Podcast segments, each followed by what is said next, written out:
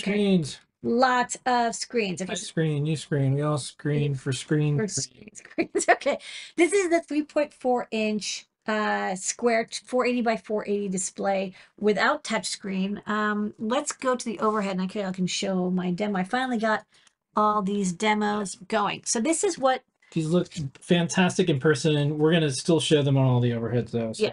so but we know we do our best. Okay, Screen through screen through screen. screen. So this is the version without a touch screen. So you see it's much thinner and it doesn't have a bezel. And this is a version with touch screen. So it's kind of tough to see it's on, but it's got uh, the glass bezel. Um, so it's got more protection. It's a little bit more expensive.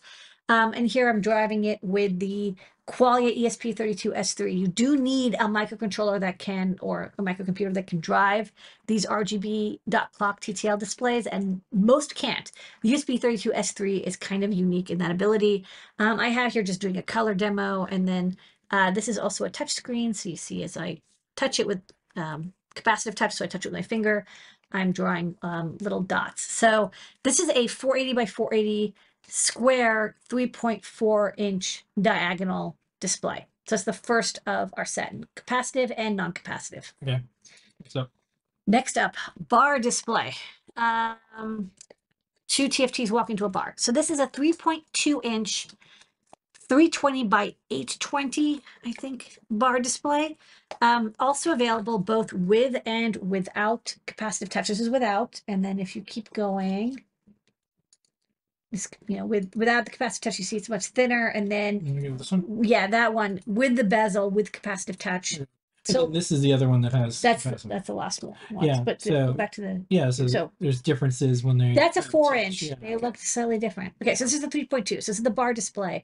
Um, so it's much more rectangular than most, um, but it can be really cool. So I think there's a lot of times where you like you want a very slim display um, with a lot of pixels. So 320 by 820 pixels. Um, so let's go to the overhead and I'll show this one next.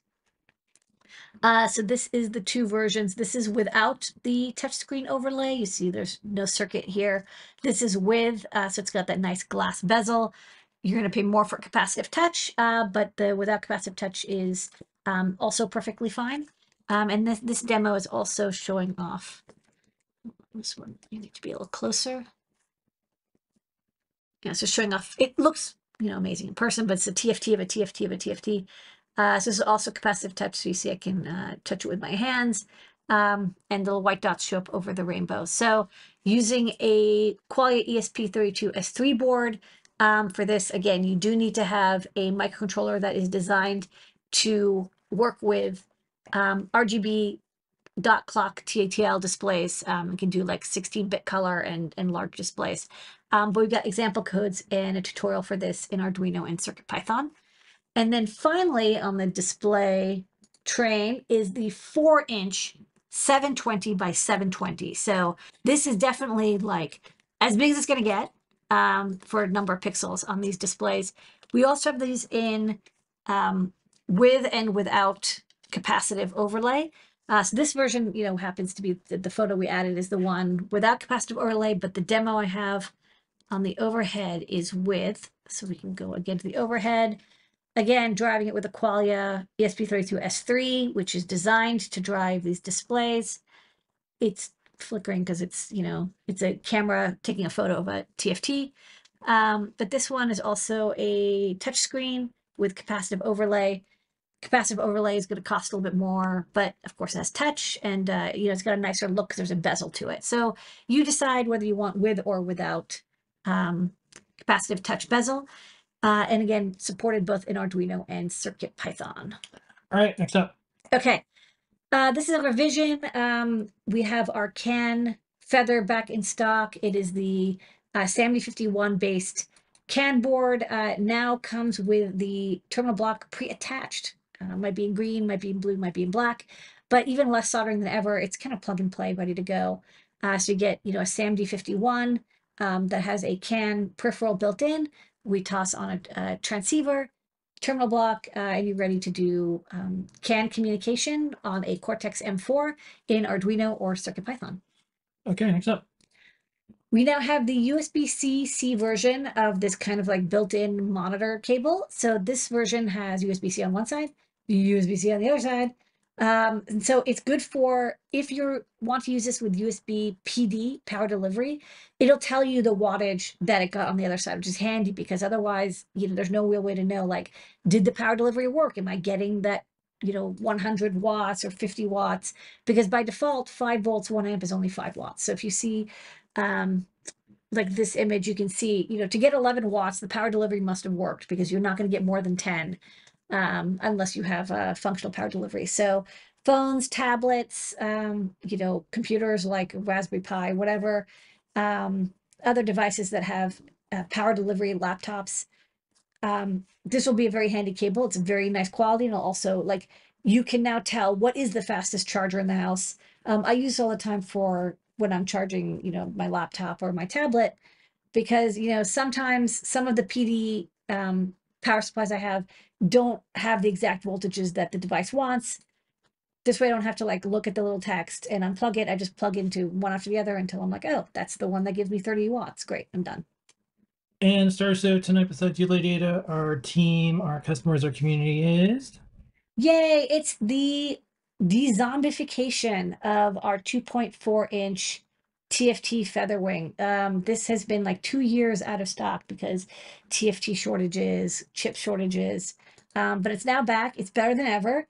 I'm so glad to see this. We did the, the TFT Shield. Um, it, sometimes it takes a long time to do these big revisions, but I think it's worth it. So if we stop on this image, um, the big changes are we now use the TSC 2007 I squared C resistive touch controller instead of the STMPE SPI uh, touch controller. So that's kind of nice.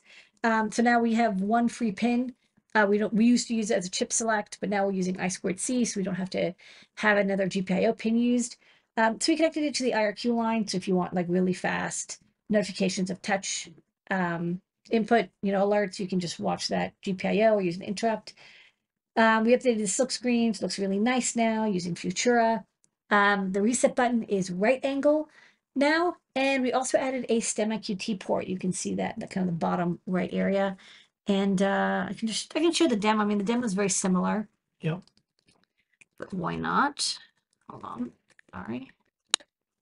Plug it in. Okay, so uh, if we go to the overhead.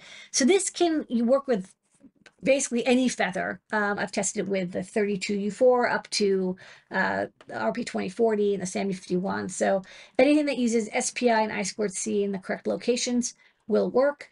Um, you can read images and files off of the micro SD card. Uh, you can use the on off to turn on off. So like, you know, I want to quickly turn off the whole thing. That's kind of nice. This is the reset switch. It's now right angle. So you can see it starts over the program, except my SD card doesn't like it when you cut power in the middle. Um, so this is a demo which uh, draws some flowers off of the SD card.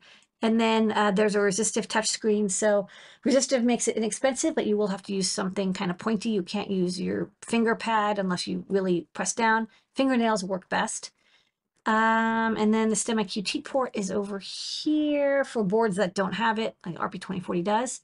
And then if you want to connect to uh, the backlight to control it, by default, it's always on, or the card detect, that's also available. But I know people have been waiting for this redesign for a long time, and I'm kind of psyched that, uh, man, I mean, SD card, this SD card really likes to be power cycled. Uh, I'm glad to have it back in stock. and it's back. You Yay. can see some of the images and more, and just another example of We don't give up. Dude. Dude, I did so many redesigns. And this new products. New.